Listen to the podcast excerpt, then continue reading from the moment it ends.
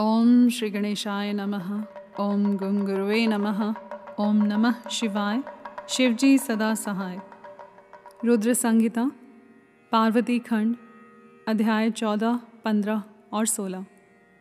तारकासुर के सताए हुए देवताओं का ब्रह्मा जी को अपनी कष्ट कथा सुनाना।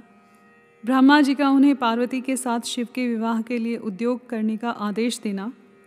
ब्रह्मा जी के समझाने से तारकासुर का स्वर्ग को छोड़ना और देवताओं का वहाँ रहकर लक्ष्य सिद्धि के लिए यत्नशील होना। सूत जी कहते हैं, तदंतर नारद जी के पूछने पर पार्वती के विवाह के विस्तृत प्रसंग को उपस्थित करते हुए ब्रह्मा जी ने तारकासुर की उत्पत्ति, उसके उग्र तप, मनोवांछित वर प्राप्ति तथा देवता और असुर सबको जीतकर स्वयं इंद्र पद पर प्रतिष्ठित हो जाने की कथा सुनाई।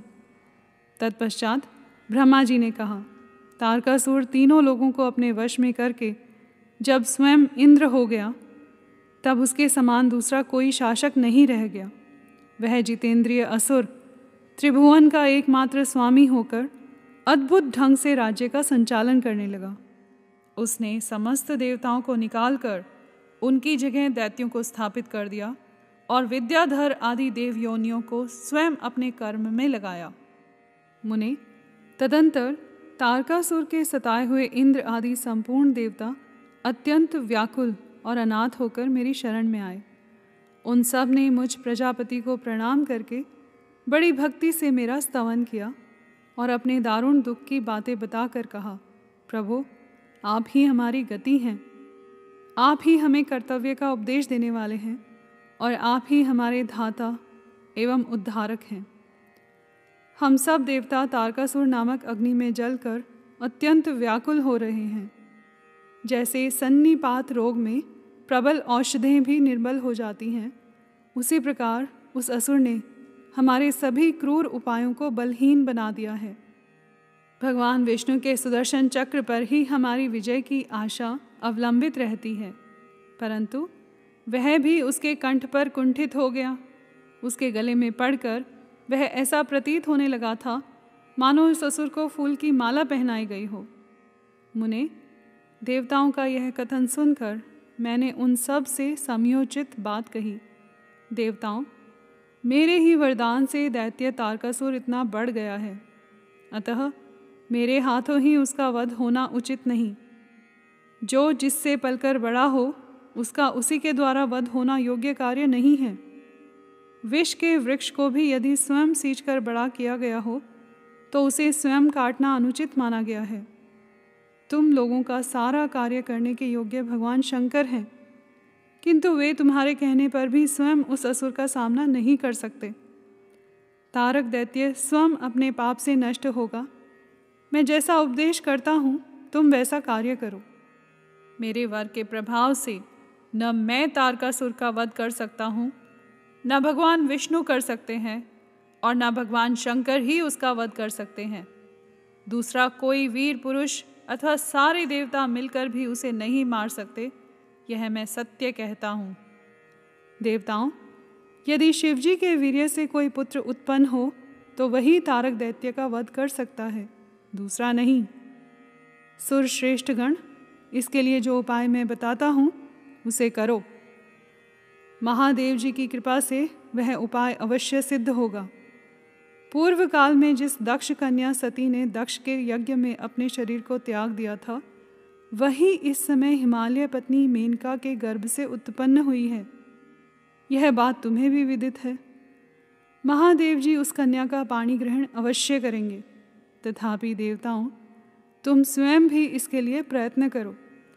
तुम अपने यत्न से ऐसा उद्योग करो जिससे मेनका कुमारी पार्वती में भगवान शंकर अपने वीर्य का आधान कर सके। भगवान शंकर ऊर्ध्वरेता हैं, उनका वीर्य ऊपर की ओर उठा हुआ है। उनके वीर्य को प्रस्खलित करने में केवल पार्वती ही समर्थ हैं। दूसरी कोई अबला अपनी शक्ति से ऐसा नहीं कर सकती।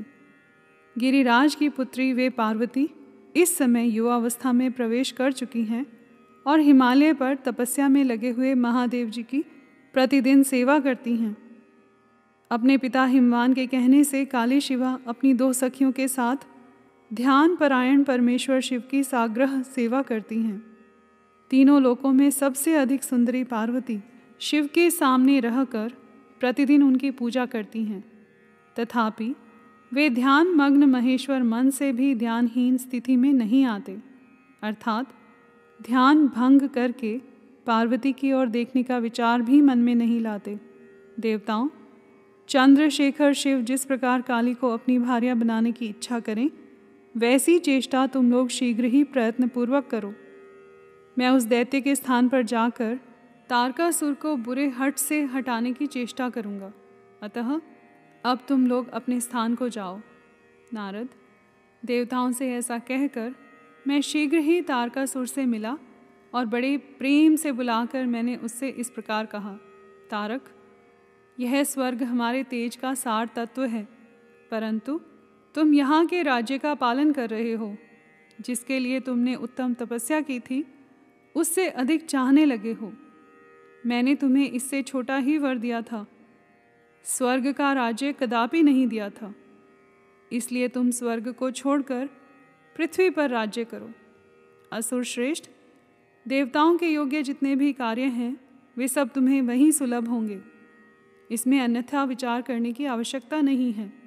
ऐसा कहकर उस असुर को समझाने के बाद मैं शिवा और शिव का स्मरण करके वहाँ से अदृश्य हो गया। तारकासुर भी स्वर्ग को छोड़कर पृथ्वी पर आ गया और शौणितपुर में रहकर वह राज्य करने लगा।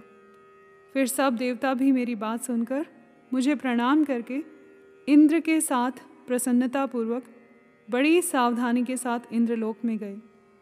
वहाँ जाकर परस्पर मिलकर आपस में सलाह करके वे सब देवता इंद्र से प्रेम पूर्वक बोले, भगवान शिव की शिवा में जैसे भी काम मूलक रुचि हो, वैसा ब्रह्मा जी का बताया हुआ सारा प्रयत्न आपको करना चाहिए।